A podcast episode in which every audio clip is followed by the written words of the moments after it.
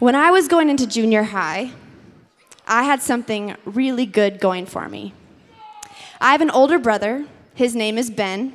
He was a few years ahead of me in school, and Ben was very smart and very polite. Teachers loved to have my older brother Ben in their class.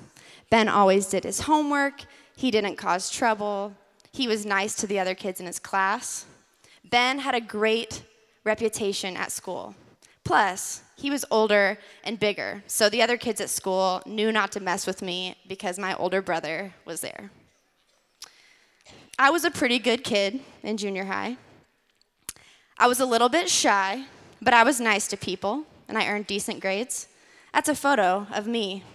And that is not a smartphone, that is a point and shoot uh, camera. I thought about wearing my hair like that tonight, uh, but I decided against it. So I was a little bit shy, but I, but you know I wasn't straight laced or a perfectionist by any means, and I'm still not that today. When it was time for me to move up to junior high, teachers heard that Ben had a younger sister, and they loved Ben so much that they figured I must be just as smart, just as polite and wonderful as he was. So they were excited for me to be in their class. And I admit, I got a little bit of special treatment because of it. I didn't even have to earn it. Before I even stepped foot onto the campus of junior high, I had favor with those teachers because of my brother's reputation, I was totally covered. I wasn't a terrible kid or anything, but if I was a little late to class, I was covered. If I was talking in class, seemed like it was always the other person who would get in trouble. Are any of you the other person that always gets in trouble? I was covered. If someone was being rude to me in the cafeteria, my older, bigger brother was there to protect me. I was covered. And I admit that that's not totally fair. Why should I gain for my brother's reputation? But because of who Ben was, I was covered, I was protected, and I was saved. This reminds me of a specific story in the Bible where God's people needed to be protected and covered and saved. God's special people, the Israelites, were in slavery. And the king at the time, Pharaoh, forced them into slavery in Egypt. They worked and worked and worked, and they had no freedom. Life was really difficult for the Israelites. But God had a plan to save them and set them free. Even while they were in slavery, God was working and God was with them. So last week, you guys talked about Moses and how God wanted to use Moses to do great things. He was chosen by God. But Moses had a lot of excuses of why God couldn't use him. I think we all feel this way sometimes, right? Like we're too young for God to use us, or maybe we don't know enough for God to use us, or sometimes if we're honest, I think that whatever God is asking us to do maybe just seems too difficult, and we're not sure we want to do it, or we're not sure we can handle it. So we make excuses.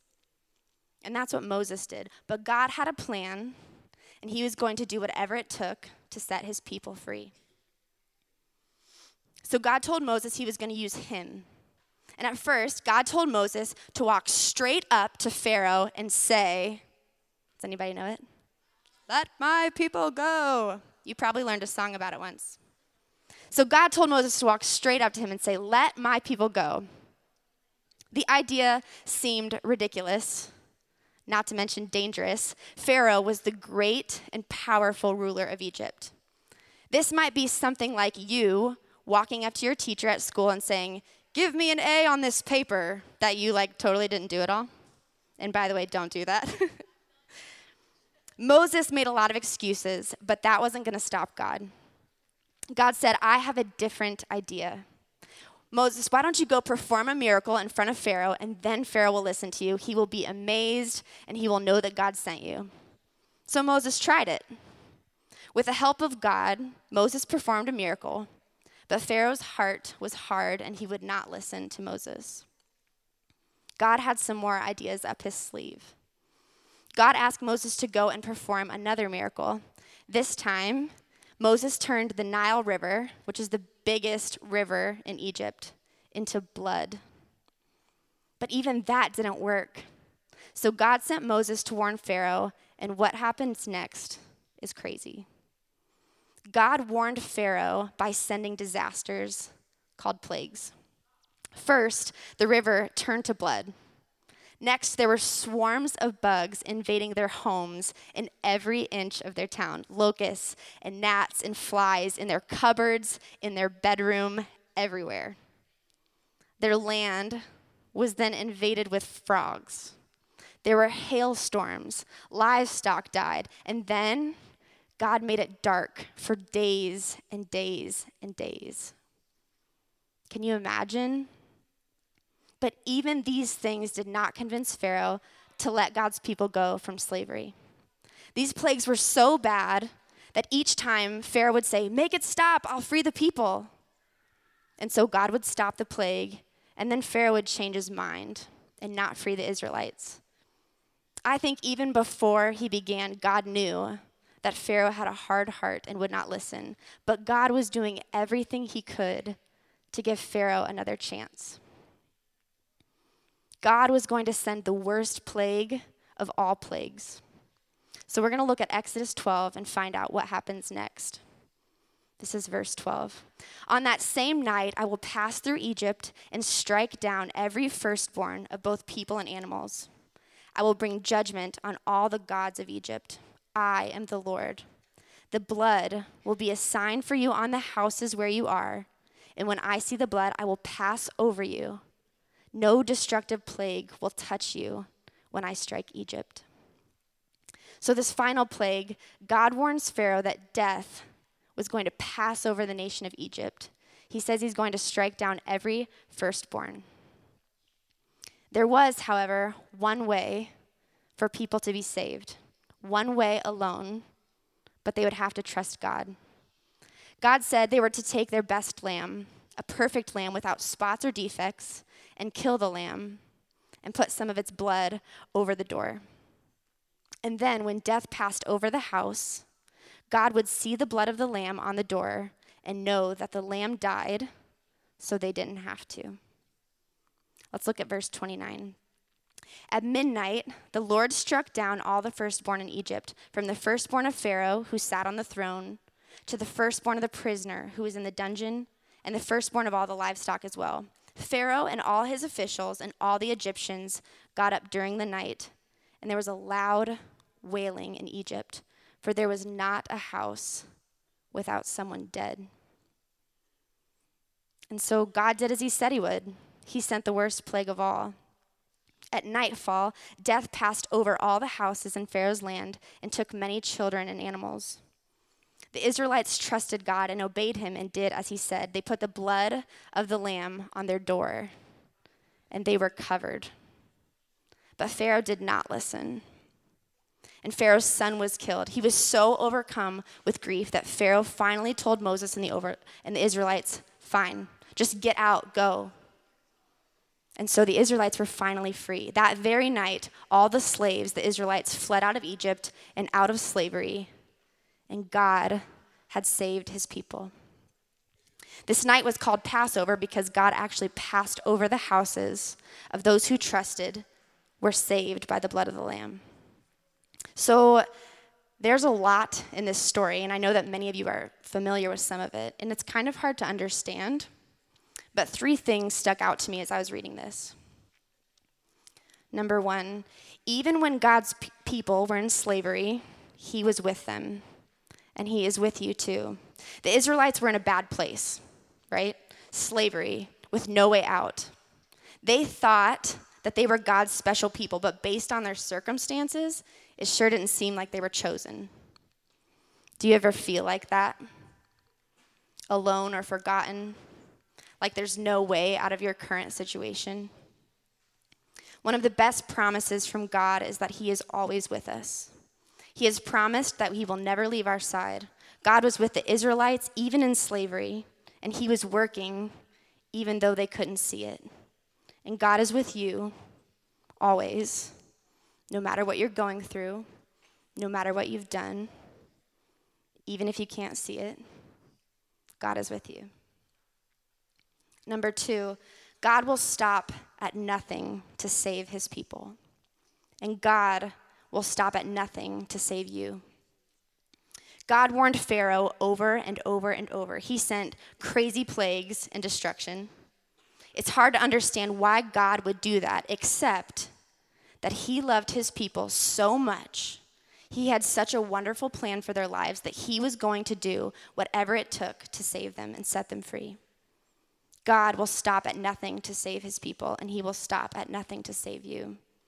God loves you.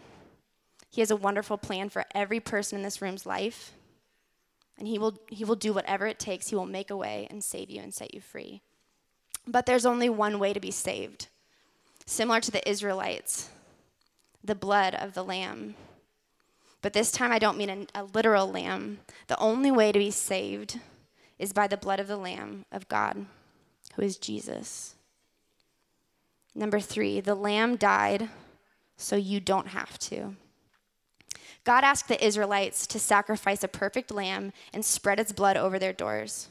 God would see the blood and know that the lamb died, so they didn't have to. This rescue points forward to another rescue. Later on, there would be another perfect sacrifice Jesus. Jesus was the Lamb of God who lived a perfect life he was killed. He took on all death and all sin and all shame to the cross with him, past, present, and future, so that we don't have to. And then he was resurrected, which proved that he was who he said he was and that he had the power of God. The perfect Lamb of God died and poured out his blood so we don't have to. Jesus paid it all for you and for me. So now we don't have to save ourselves. We couldn't even if we tried. There's nothing for us to pay, nothing for us to earn or prove, like Tim was praying about earlier. What happens next in the story of Moses is small but beautiful. The very night that they're freed from slavery, they're fleeing Egypt, but before they totally take off, they take time to stop and thank God and remember what He's done for them. Later on in history, the night before Jesus was killed, he retells this story of the Exodus, of the Passover, of the slaves being free from Egypt. And he tells his disciples God's amazing plan to save his people. Many of you know this story. Some of you have heard it so many times that you could stand up here and tell it yourselves. But it's easy to become numb to it or forget about the difference that it makes in our daily lives. There was a time in my life where I felt like the Israelites. I felt like I was a slave to shame and to fear. I was dead in sin. And then I accepted Jesus as my Savior and I was set free, not only from temptations and trials of this life, but set free from death forever, eternal life with God. So when God looks at my life now, he sees the blood of the Lamb and he passes over. He sees the blood of the lamb and he knows that the lamb died, so I didn't have to. My sins are forgiven and I am covered. This is my story.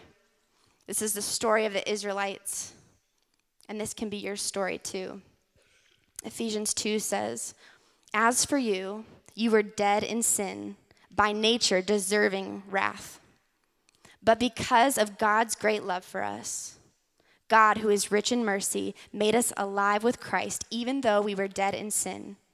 It is by grace you have been saved through faith. This is not of yourselves, it is the gift of God, not by works, so that no one can boast, but we are God's handiwork, created in Christ Jesus to do good works, which God has prepared in advance for us to do. So, even though I know this story, even though you know this story, even though I know that Jesus died for me, it's easy to forget. And this is still hard for me today. I have to remind myself over and over and over again Jesus, the perfect lamb, died, and his blood sets me free. So from now on, my job for the rest of my life is to remember that once I was a slave, Once I was dead in sin and there was no way out, but God was with me and God saved me. I have to remember the blood of the perfect lamb that was poured out for me. The blood of the lamb who died so I don't have to. The full life that I can have here and now with God, and the eternal life that I can look forward to. So, my question tonight for each of you is this Do you feel like a slave to sin or to the brokenness of the world? Do you ever feel trapped, hopeless, like there's no way out? Like you need someone to rescue you or save you?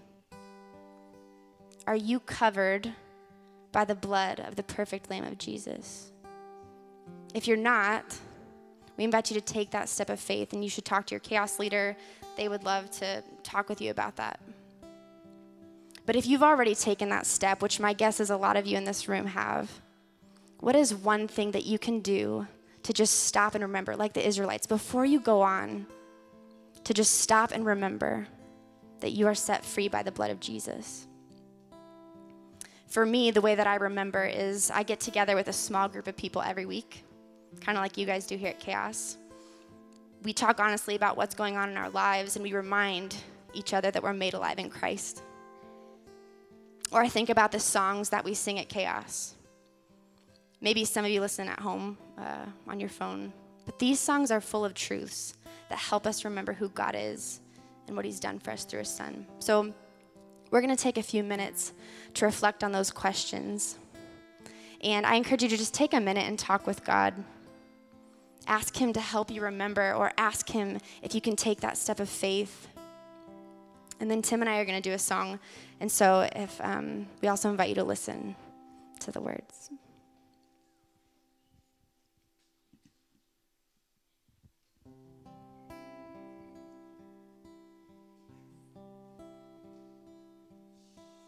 Precious blood has left me forgiven,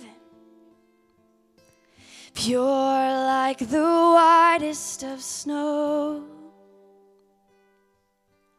powerful to make sin and shame retreat. This covenant is making me whole. So I will rise and lift my head, for by his mercy my life was spared. The highest name has set me free. Because of Jesus, my heart is clean. Purify my heart in your presence. Teach me to discover the joy of holiness that forms as you draw me close. In you, what was lost is restored. So I will rise and lift my head, for by His mercy my life was spared. The highest name has set Because of Jesus, my heart is clean. So I will rise and lift my head. For by his mercy, my life was spared. The highest name has set me free. Because of Jesus, my heart is clean. Because of Jesus, my heart is clean. Will you pray with me? Heavenly Father, you are good even when we don't fully understand. God, I thank you for giving us these stories in the Bible so that we can understand you more. And God, I thank you for the sacrifice of your son, Jesus, who was a perfect lamb. Thank you for saving us and for making us whole. You stopped at nothing to save us, and you're with us every step of the way. So, God, would you just help us remember that this week? God, would you help us to trust you more and to find the grace and the freedom that you so freely offer us? Thanks for chaos. Thanks for a space where we get to come and hang out and be known and learn more about who you are. It's in the precious name of Jesus we say amen. Amen.